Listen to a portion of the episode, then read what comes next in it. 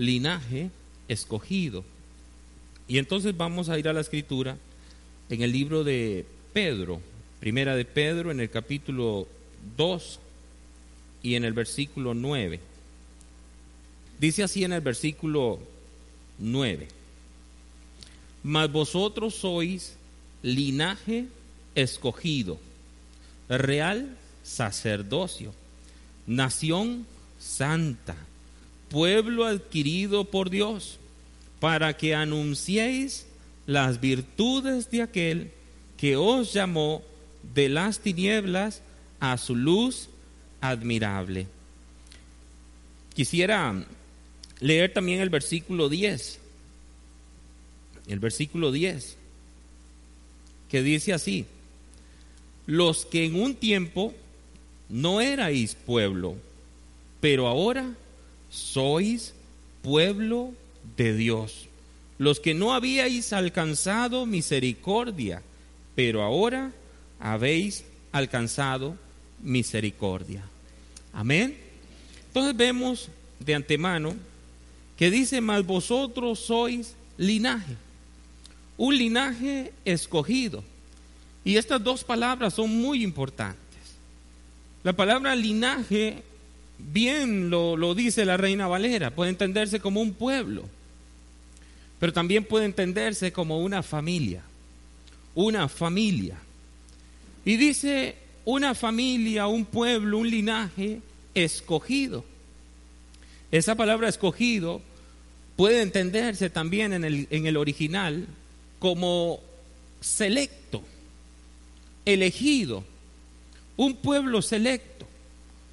Dios se guardó de un pueblo santo, porque Dios es santo. ¿Cuántos dicen amén?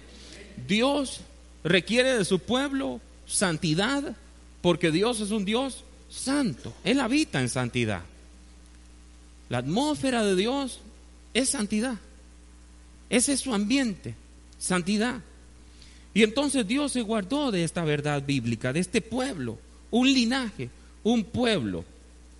Hay otra versión que dice así, pero ustedes son una familia escogida. Por eso ustedes me ven, porque la escritura habla también de una familia, de la familia de la fe. La familia de la fe. Es una familia eterna. Es una familia que trasciende esta dimensión temporal. Y entonces dice así, pero ustedes son una familia escogida. Son, dice, sacerdotes reales y son una nación santa. Esa nación santa donde no hay griego, no hay judío, no hay rico, no hay pobre. Es una, un pueblo selecto por Dios, escogido por Dios. Amén. Y dice, son un pueblo que Dios compró. Oigan eso, que Dios compró para que anunciéis sus obras extraordinarias. Él fue quien los llamó de las tinieblas a su luz maravillosa. Él fue. Eso es muy importante entenderlo. Él fue. Él fue. Amén. Queridos hermanos, todos los cristianos genuinos, todos los cristianos verdaderos, la Biblia los llama linaje escogidos. Todos los cristianos genuinos, ese, ese linaje escogido, constituimos una familia un pueblo distinto del mundo. ¿Me está escuchando? Es un pueblo distinto del mundo. Ese pueblo de Dios es un pueblo distinto. ¿Está escuchando? Pregunto a adrede, a propósito, porque estoy diciendo una palabra que es fundamental en esta noche. Es un pueblo distinto del mundo. Es un pueblo de otro espíritu de otros principios, de otras costumbres que nunca podríamos ser si no fuéramos escogidos en Cristo para ser tales y ser santificados por su Espíritu. Porque aquí hay algo muy importante. la salvación y la santificación, Dios las casó. Nosotros no podemos separar, no podemos divorciar salvación y santificación.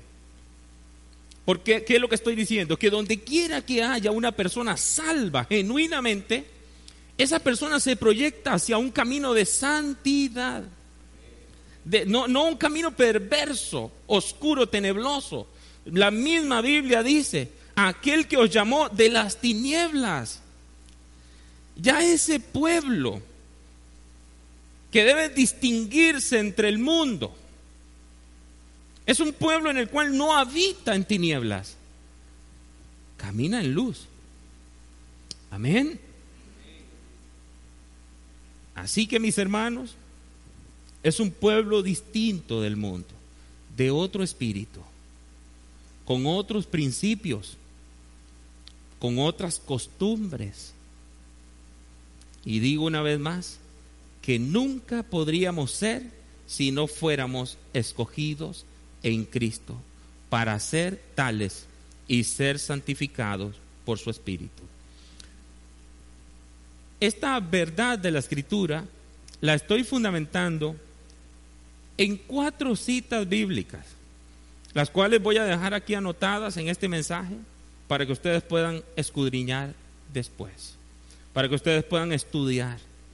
Los que ven los sermones escritos, ¿verdad? Porque yo al final el martes siguiente daré este mensaje para que ustedes, para que conste, para que ustedes lo revisen, para que ustedes lo tengan. Y hay citas bíblicas que por razones de tiempo yo no puedo leerlas todas, pero yo trato de fundamentar muchísimo lo que quiero enseñar. Así que un linaje, una familia escogida, una familia selecta, producto de la misericordia de Dios, porque dice, no erais pueblo, pero ahora sois pueblo. No habíais alcanzado misericordia, mas ahora habéis alcanzado misericordia. Ese es el pueblo de Dios. Ahora, lo cierto del asunto es que el precio que se pagó por, por la adquisición de ese pueblo es un precio muy alto, cuyo precio ninguno de nosotros podíamos pagar. No teníamos cómo porque se requería de, que fuese inmaculado, sin mancha, sin pecado. Aquel cordero, aquel sacrificio. Y nuestras manos estaban sucias, nuestros pies estaban sucios, nuestras ropas hedían a muerte. No podíamos nosotros satisfacer la justicia justa del Dios justo. Amén. Ahora escúcheme. En Primera de Pedro también, en el capítulo 1, en el versículo 19, dice así la escritura. Amén. Sino con sangre preciosa. ¿Con sangre cómo? Preciosa. Como de un cordero sin tacha y sin mancha. La sangre de Cristo. Esa sangre preciosa es la sangre de Cristo. Pero lean más, por favor. Dice, porque Él estaba preparado, atención, desde antes de la fundación del mundo. O sea, él estaba preparado desde antes de la fundación del mundo, pero se ha manifestado en estos últimos tiempos por amor a vosotros, que por medio de Él sois creyentes en Dios, que le resucitó de entre los muertos y le dio gloria, de manera que vuestra fe y esperanza sean en Dios. Sean en Dios. El precio pagado por la redención del hombre fue la preciosa sangre de Cristo. Por eso es que cuando una persona deliberadamente determina en su vida pecar, esta persona está literalmente pisoteando la sangre de Cristo. Literalmente pisoteando la sangre de Cristo. el precio pagado por la redención del hombre fue la preciosa sangre de Cristo. Dios tenía propósitos de favor especial para su pueblo. Pero oigan esto, voy a decirlo así.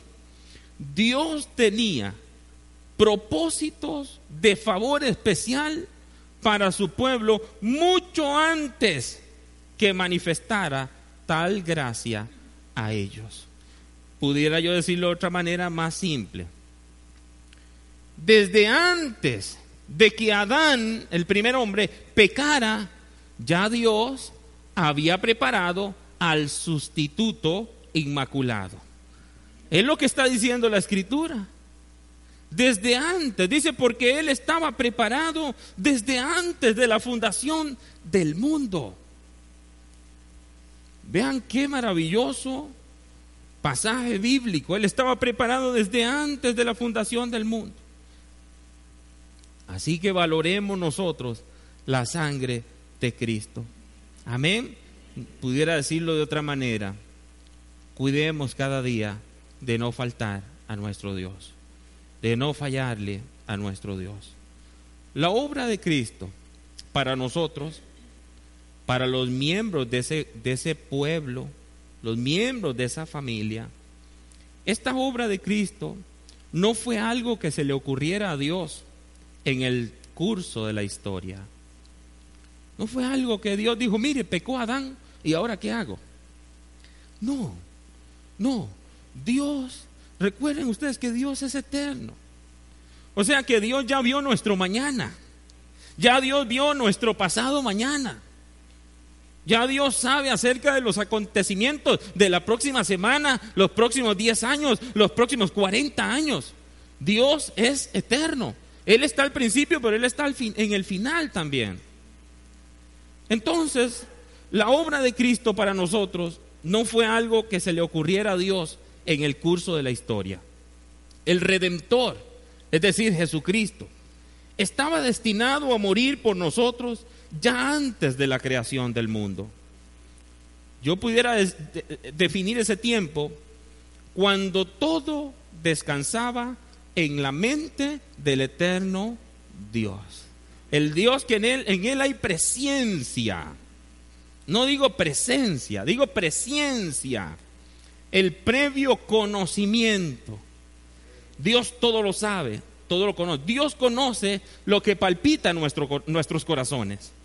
Él sabe nuestras intenciones, no solo nuestro accionar, sino lo que motiva esa acción. Dios todo lo conoce. Por eso es tan importante que nosotros cuando vamos a emprender algo para Dios, tener las motivaciones correctas, porque de otra manera, piense por un momento, que haya aplausos, que haya pompa entre los hombres y Dios de repente tenga que volver su rostro. Porque haya cosas que Dios, cuando alguien peca, Dios tiene que volver su, su rostro. ¿Se recuerdan ustedes a Israel cuando Dios le decía, volveos a mí y yo me volveré a vosotros? Dios le estaba diciendo a Israel, en la medida que ustedes estén pecando, nos estamos dando la espalda. No así como Moisés. Dios estaba con él, cara a cara. Cara a cara. Nosotros gozamos como iglesia del rostro del Señor. Usted no habla con Dios y Dios de espalda. No, no, no, no, no quiero. No. Por eso es tan importante, queridos hermanos, que nosotros siempre revisemos qué nos motiva a hacer lo que hacemos para Dios. Así que el Redentor estaba destinado a morir por nosotros ya antes de la creación del mundo. Dice el texto que hemos leído, ahora, al final de los tiempos, dice al final de los tiempos, manifestado en el final de los tiempos por amor de vosotros.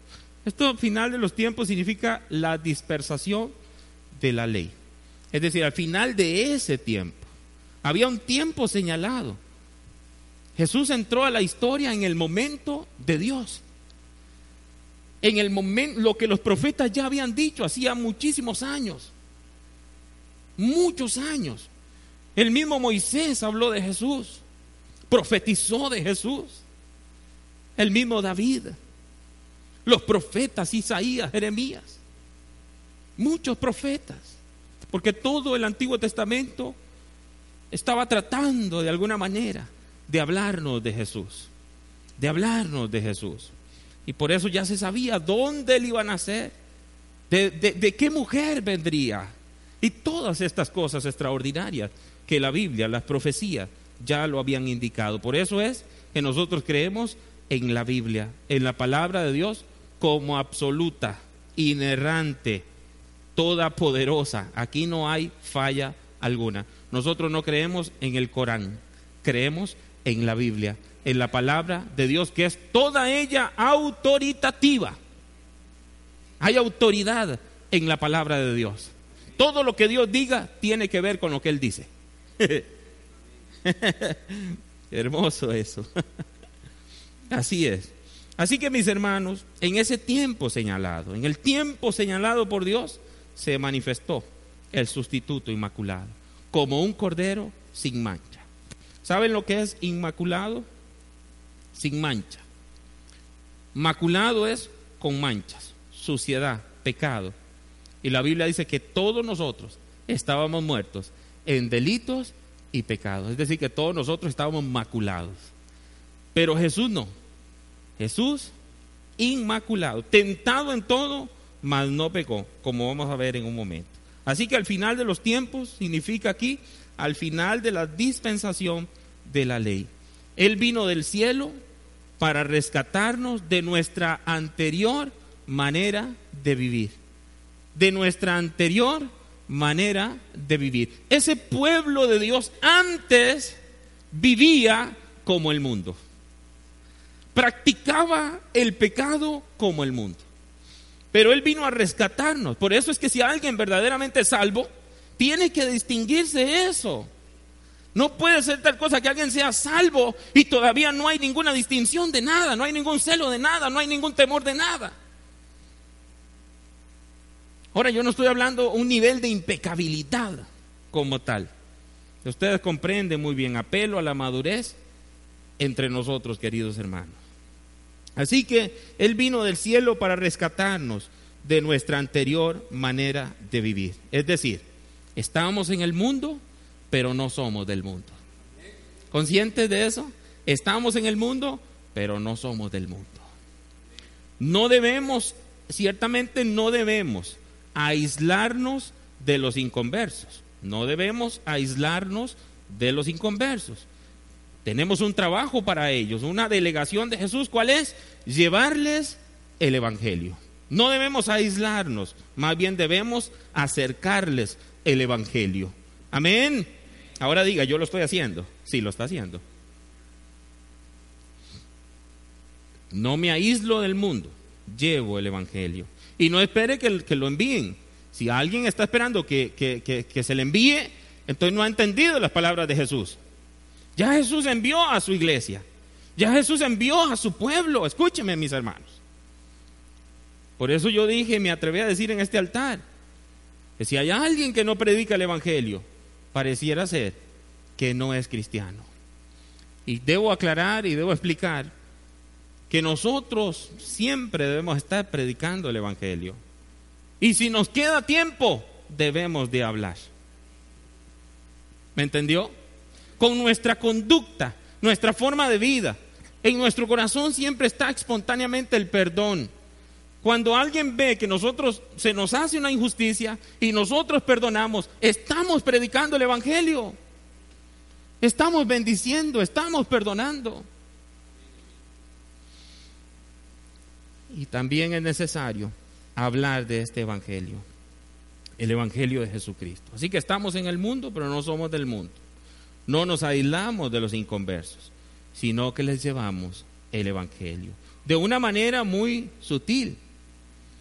No, no, no la forma en que predican muchos hoy el Evangelio. Porque es más fácil para muchos hoy tomar los altares y decirle a la gente, Cristo te ama, Dios te ama.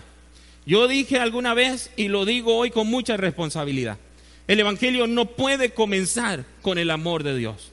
Primero tiene que comenzar con la santidad de Dios. Primero debemos decirnos, todos nosotros somos pecadores. Todos nosotros necesitamos de un Salvador.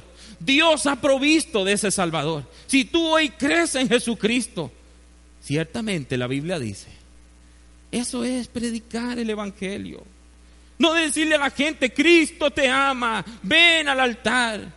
Ciertamente, ahí falta parte del Evangelio, lo primero. Por eso el Evangelio no comienza con la gracia, comienza con la ley. Por eso es tan importante conocer la ley de Dios y conocer la gracia. La ley es el hecho de que Dios es santo y el mundo es pecador. Y la ley viene para decirle, mundo, usted es pecador, Dios es santo. Ahora ya una vez dicha la ley, tiene que venir la gracia. Pero Cristo Jesús es el sustituto. Él vino para salvar a los pecadores, a buscar y salvar a, los pecadores. Él vino a buscar a los perdidos. Por eso es importante una vez más decir, el Evangelio comienza con la ley y termina con la gracia. Así, pongámoslo como Dios lo puso en la historia. Naturalmente primero Dios dio la ley en los días de Moisés, revelando el estado del hombre y revelando el corazón de Dios. Eso es la ley. Revela la santidad de Dios y la impureza del hombre. Sí, la ley es pura, es santa, es justa. El hombre, lamentablemente, es malo. Todos nos desviamos a una. Cada quien tomó su propio camino. Eso dice la escritura, eso dice el profeta Isaías. Amén. Pero la gracia dice, aquí está Cristo. Si alguno tiene sed, es que la ley tiene que producir esa, e, e, e, esa sed. Cuando alguien tiene oídos para oír, dice, yo necesito Salvador. Y tienen sed de Jesús.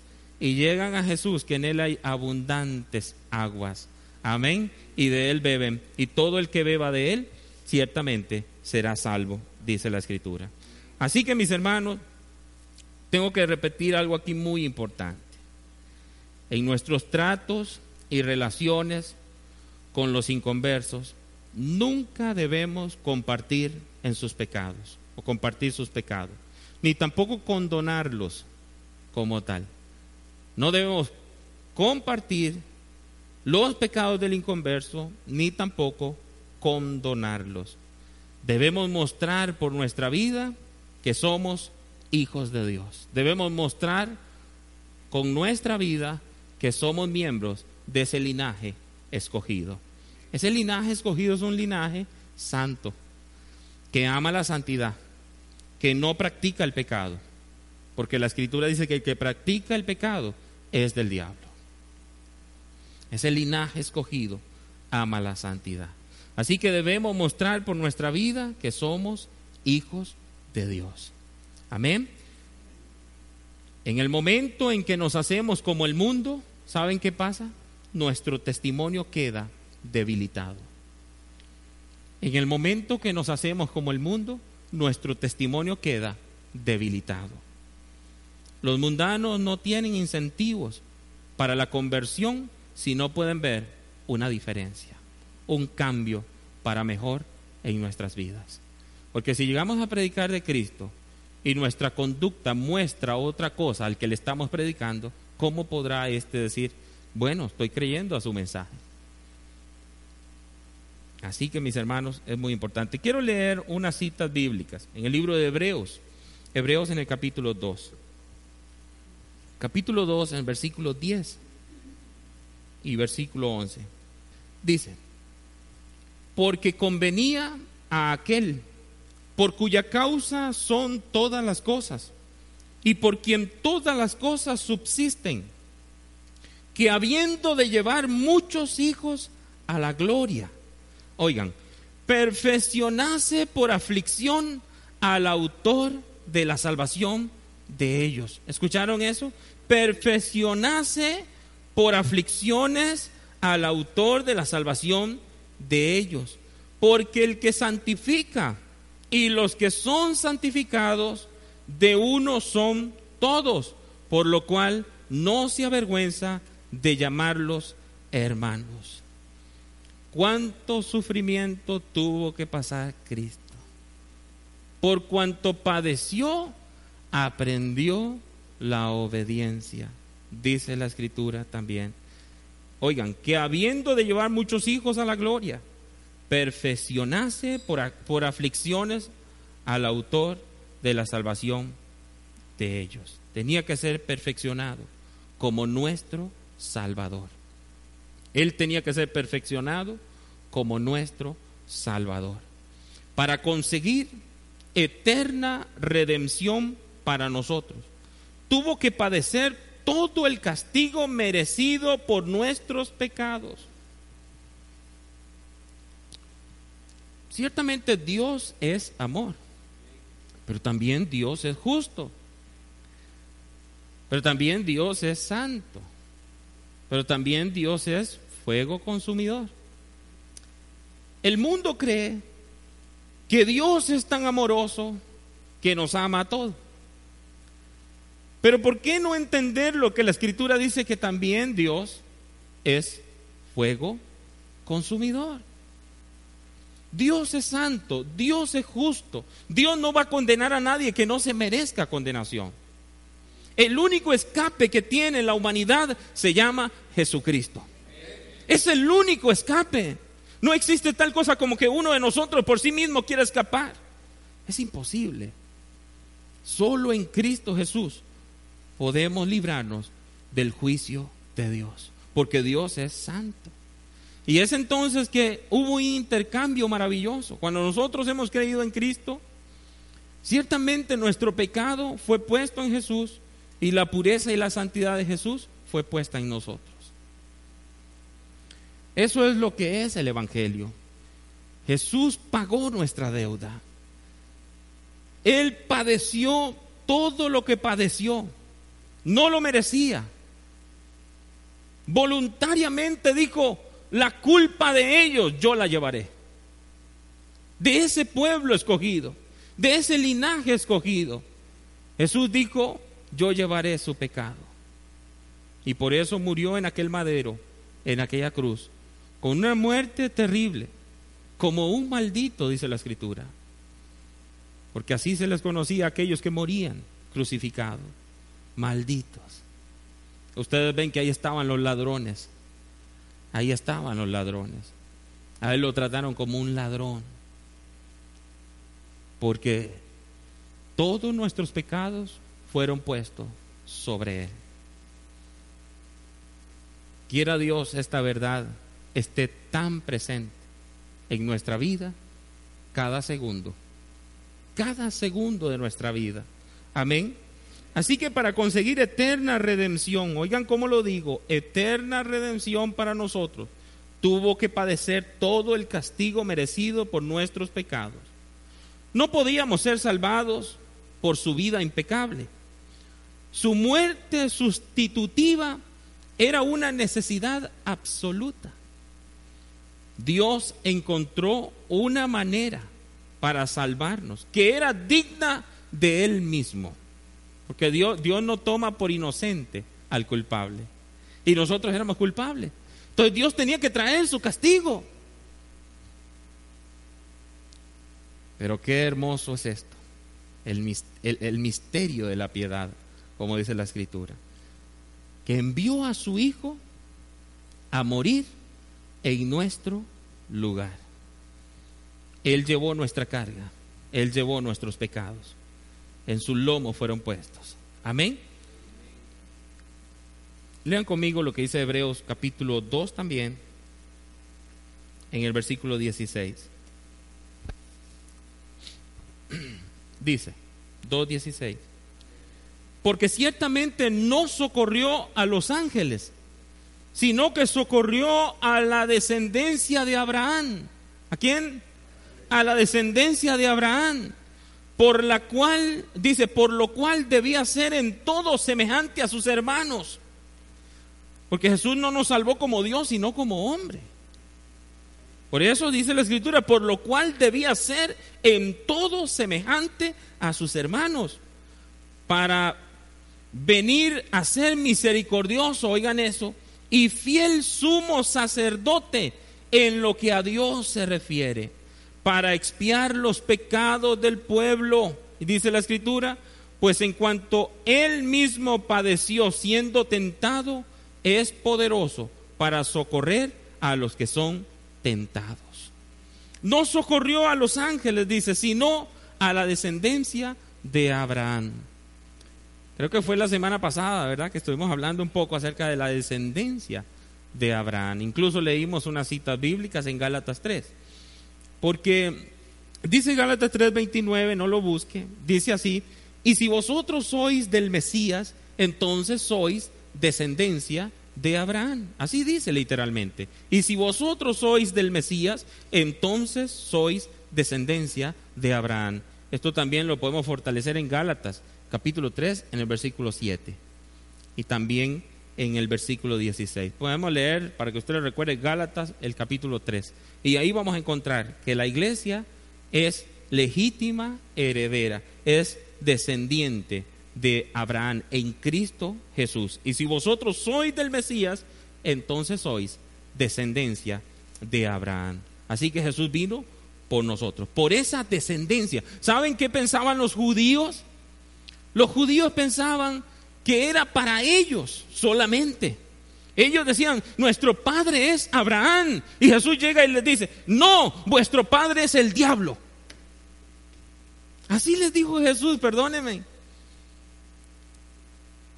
Porque ellos expresaban a Dios unas palabras solo con su boca, no desde el corazón. En ellos había maldad, hipocresía, falsedad en sus corazones. Y ellos creían que por ser judíos, entonces ya eran la descendencia. Pero, pero como la Biblia es espiritual, estaba hablando de una descendencia espiritual. De una descendencia espiritual en Cristo Jesús. Porque la descendencia espiritual primaria de Abraham es Jesús. Y los que son del Mesías, entonces son descendientes de Abraham. Y Dios cumplió su promesa a Abraham. Una promesa espiritual Dios le hizo a Abraham. Y la Biblia lo llama el padre de la fe. Porque nosotros somos el pueblo de fe, el linaje de fe por eso cuando uno levanta las manos, a mí no me importa quién esté a mi lado. De corazón le digo, me importa un bledo quién esté a mi lado. Y si tengo la necesidad de postrarme, me importa quién esté, no me importa los zapatos que tenga, el pantalón como me quede. Si tengo la necesidad, me voy a postrar. Nunca me he postrado porque alguien me lo pida. Un hombre. No, eso es un formato evangélico. Levante las manos, baje los pies, suba, vamos. Es una cuestión, parece que estamos jugando. Pero qué hermoso cuando se está predicando el Evangelio, hay una convicción, es una cuestión de Dios y, y alguien en la silla dice, tengo la necesidad de postrarme. ¿Qué tiene? De levantar mis manos. Y con esto no estoy diciendo que el que preside, porque normalmente nos piden que levantemos las manos. Está bien, no está mal. Pero qué hermoso mientras cantamos expresar a Dios todo, porque hay, hay una fe. Hay una, es, el pueblo de Dios es un pueblo de fe. No nos engañemos. Si no hay fe, no somos pueblo. Es imposible, dice. Los que se acercan a Dios deben de creer que le hay. Nosotros, yo vengo aquí porque yo sé que Dios tiene que ver con este asunto. Y hace mucho tiempo tomé una decisión que si alguien me invitaba a predicar en un lugar, primero tenía que orar a Dios y tener la paz y la convicción de que Dios en efecto me estaba enviando a aquel lugar. Así de simple. Todo lo que hagamos, hagámoslo para el Señor. Amén. Así que entonces, y si vosotros sois del Mesías, entonces sois descendencia de Abraham. Esa descendencia de Abraham es ese linaje santo, es ese linaje bendito, es el linaje de Dios. Qué hermosa es la palabra. Yo, querido hermano, de todo corazón le digo, este servidor que está enfrente suyo, tiene todos los días de la semana para sentarse con usted y hablar del Evangelio. No importa. Llámeme a la hora que usted guste y nos vemos y hablamos del Evangelio. Si alguna cosa estoy diciendo que usted no entiende y usted quiere entender, con toda libertad llámenos. Que Dios nos dé esa oportunidad para poder hablar del Evangelio. Amén. Ármese usted también de sus criterios, que los días se, están acabando. Tenemos que aprovechar todo nuestro esfuerzo. Tenemos que aprovechar estos días. No sabemos si mañana volaremos. No sabemos si más tarde nos encontraremos con el amado en las nubes. Debemos aprovechar este tiempo. El pecado quiere encerrarnos y decirnos tranquilo, quédate ahí, falta mucho. Y el pecado empieza a, sugerir cosas. Oh diablo más cochino.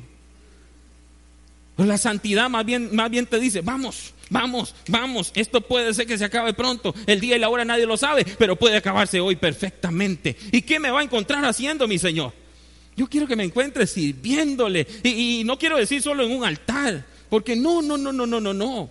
Mañana también será el día del Señor. Pasado mañana también será el día del Señor. Donde hemos de servirle a Él allá afuera. Quiero aprovechar cada minuto para eso. Sin dejar mis responsabilidades. Pero quiero ser tan efectivo cada minuto de mi vida en el servicio a mi Dios. Amén. Quiero leer, queridos hermanos, vamos terminando en Hebreos capítulo 4.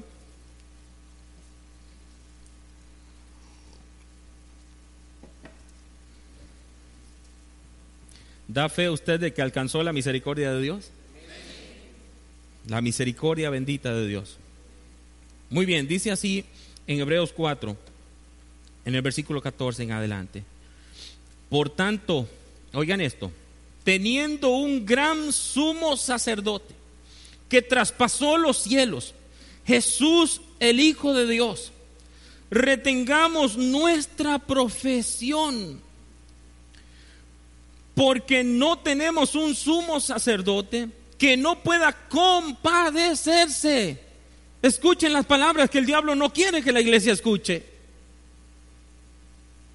Jesús, el Hijo de Dios, dice, retengamos nuestra profesión, porque no tenemos un sumo sacerdote que no pueda compadecerse de nuestras debilidades sino uno que fue tentado en todo según nuestra semejanza, pero sin pecado. Dice la escritura, acerquémonos pues confiadamente al trono de la gracia para alcanzar misericordia y hallar gracia para el oportuno socorro. Siempre que Jesús sea nuestro Señor, nosotros seremos bienvenidos en la casa del Padre. ¿Me escuchó lo que le dije? Así lo dice la escritura, acerquémonos pues confiadamente al trono de la gracia para alcanzar misericordia y hallar gracia para el oportuno socorro. Qué maravilloso es esto. Les leo a ustedes en Hebreos capítulo 10, en el versículo 19 al 25. No quiero dejar pasar esto que dice la escritura. Estamos concluyendo en esta noche. Nuestra salvación en Cristo está tan segura como Cristo mismo. Amén. No confiamos en ninguna de nuestras obras. Nosotros sabemos y entendemos de esto. Dios no necesita nuestras obras para llevarnos al cielo. Las obras nuestras las necesita nuestro vecino. Amén. Nuestro vecino, nuestro amigo, nuestro prójimo. Dice Hebreos 10, 19 en adelante. Así que, hermanos, vean ustedes, hermanos, siempre haciendo mención a esa familia a esa familia de la fe. No está mal que usted le diga al que tiene a su lado, hermana, hermano, no está nada mal. Es lo más ajustado a la palabra de Dios. Somos hermanos en la fe. Así que, hermanos, teniendo libertad, teniendo libertad para entrar en el lugar santísimo por la sangre de Jesucristo, por el camino nuevo y vivo que Él nos abrió a través del velo, esto es de su carne, y teniendo un gran sacerdote, sobre la casa de Dios. Oiga, ¿qué sacerdote tenemos nosotros sobre la casa de Dios? A Jesucristo. Dice la escritura una vez más, acerquémonos con corazón sincero. ¿Cómo nos acercamos? Con corazón sincero. Escúchenme, por favor. Con corazón sincero. En plena certidumbre de fe. Purificado los corazones de mala conciencia. Y lavado los cuerpos con agua pura. Mantengámonos mantengamos firme, sin fluctuar, la profesión de nuestra esperanza, porque fiel es el que prometió. Y considerémonos unos a otros para estimularnos al amor y a las buenas obras, no dejando de congregarnos como algunos tienen por costumbre, sino exhortándoos e, y tanto más cuanto veis que aquel día se acerca. No tema usted en exhortar a alguien y decirle, vamos a la iglesia. Yo te exhorto a que te congregues. Si tienes familiares, si tienes amigos, una exhortación de amor no está mal. La Biblia lo dice, sino exhortándoos, exhortándonos en tanto más cuando veis que aquel día se acerca.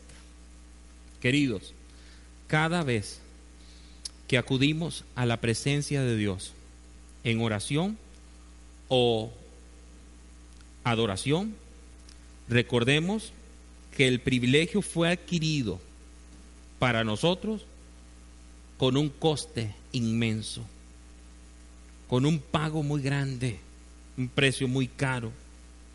No solo tenemos una gran libertad al entrar en la presencia de Dios, sino que tenemos también un gran sumo sacerdote. Delante del trono de Dios a nosotros no nos representa Moisés, no nos representa Pablo, no nos representa Pedro, a nosotros nos representa Jesucristo. A nosotros nos representa Jesucristo. El oficio de sumo sacerdote, Jesús, el Hijo de Dios, todavía lo ejerce por su pueblo. Él intercede por nosotros. Así que no solo tenemos una gran libertad al entrar en la presencia de Dios, sino que tenemos también un gran sumo sacerdote. La Biblia a nosotros nos llama sacerdotes también, pero seguimos necesitando sacerdotes. Amén. No podemos perder eso de vista. Aunque la Biblia nos llama sacerdotes, como dice en 1 de Pedro 2.9, real sacerdocio, o como dice Apocalipsis 1.6, hablando de, de sacerdotes y reyes, seguimos necesitando de sacerdote. Cristo es nuestro gran sacerdote y su presente, no su pasado, su presente ministerio en nuestro favor nos asegura nuestra continua bienvenida delante de Dios. Por eso ustedes ven que todo comienza con Jesús. La oración, la adoración es en el nombre de Jesús. Es en esa representación. Usted no llega al Padre diciendo, aquí voy por mí mismo, porque yo soy muy bueno o muy santo. Nosotros llegamos al Padre en el nombre de Jesús, bajo su manto, bajo su cobertura, porque Jesús tiene un presente ministerio allá en el trono de Dios. Y eso nos asegura una continua bienvenida delante de Él. Por eso la escritura dice, acerquémonos, acerquémonos. Voy terminando. Este es el privilegio del creyente. Un privilegio, una vez más lo digo, adquirido a precio de sangre. Amén. A precio de sangre. Solo le quiero mencionar cuatro cosas que dice esa escritura de cómo debemos acercarnos delante de Dios. Dice con corazón sincero. Con corazón sincero. Aquí está haciendo alusión al pueblo de Israel, que ellos se, acercaban a Dios solo con su boca. Le honraban con sus labios, pero la Biblia dice que su corazón como estaba lejos de él. Nuestro allegamiento debería ser con una sinceridad absoluta. Qué hermoso es cuando hay paz para con los hermanos, llegar a Dios en confianza. No lleguemos en pleitos. Aún a los esposos la Biblia dice, si usted tiene problemas con su cónyuge, la oración suya tiene estorbos. Dice Dios, no ores mejor. mejor no ores, dice Dios. Ve, arregla ese problema y después ven en paz. Porque Dios es, es el príncipe de paz. Lo que se hace para Dios debe hacerse en paz. Así que con corazón sincero, querida iglesia, con plena sinceridad. Dios no necesita de que nosotros seamos, que tengamos mucha oratoria, muchas buenas palabras, mucho estilo. Dios solo quiere que nosotros tengamos un corazón contrito y humillado, un corazón sincero. Y dice en plena certidumbre de fe. Nosotros debemos acercarnos con una absoluta confianza en las promesas de Dios y con la firme convicción de que tendremos una acogida de gracia en su presencia. Este tema que yo les daré la próxima semana, ¿cómo van a tener que estudiar? Yo oro a mi Dios para que ustedes lo valoren de corazón. El día que usted tome un mensaje de estos y lo tire por allá, usted dice, el mensaje que me dio el pastor no vale nada. Porque si usted menosprecia lo que yo le estoy dando, usted está menospreciando al que se lo dio. Número tres, con los corazones purificados de mala conciencia. Nosotros sabemos que esto puede conseguirse solo mediante el nuevo nacimiento. En el momento en que confiamos en Cristo, nos apropiamos del valor de su sangre. Hablando en sentido figurado, rociamos nuestros corazones con ella, como los israelitas rociaron sus puertas con la sangre del cordero de la Pascua. Algunos de ustedes recuerdan esto. Esto nos libra de mala conciencia. El pueblo de Dios, el pueblo redimido, lavado con la sangre de Cristo, querido hermano, es un pueblo que tiene libertad en su conciencia. No es acusado por su conciencia. El pecador es acusado por su conciencia. Pero el, el creyente, la conciencia, no lo acusa más. Hay libertad en la conciencia. Por eso podemos hasta cantar. La conciencia no nos condena más, porque la virtud de su sangre preciosa nos lavó y purificó de una vez para siempre, limpios delante de la presencia de Dios, limpios delante de la presencia de Dios. Y habla como número cuatro, para terminar, y los cuerpos lavados con agua pura. Aquí encontramos, pareciera ser un lenguaje simbólico. Nuestros cuerpos representan nuestras vidas. El agua puede referirse bien a la palabra o al Espíritu Santo, o puede referirse al Espíritu Santo empleando la palabra de Dios. Perfectamente podemos entenderlo así, porque somos purificados una vez por todas de la culpa del pecado mediante la muerte de Cristo, como hemos dicho, pero somos lavados una y otra vez de la contaminación. Una cosa es la culpa, otra cosa es la contaminación del pecado por el Espíritu mediante la palabra. Dicho de otra manera, ustedes recuerdan a Jesús allá en el libro de San Juan, cuando estaba con Pedro, que Jesús iba a lavar a sus pies y Pedro dijo, no, a mí no. Y Jesús le dijo, si no te lavo, no tienes parte conmigo. Y él prácticamente le dijo, entonces báñame. Y Jesús mostró aquella necesidad, lavando los pies. El cristiano en sí está completamente lavado, pero todavía estamos en este planeta. Todavía nosotros caminamos por estas calles y tienen que ser lavados nuestros pies para que se entienda cada vez con la palabra. Necesitamos mucha palabra, mucha palabra. Así que mis hermanos, nos acercamos a Dios con sinceridad, certidumbre, salvación y santificación, en otras palabras. Padre bueno, te doy muchísimas gracias en esta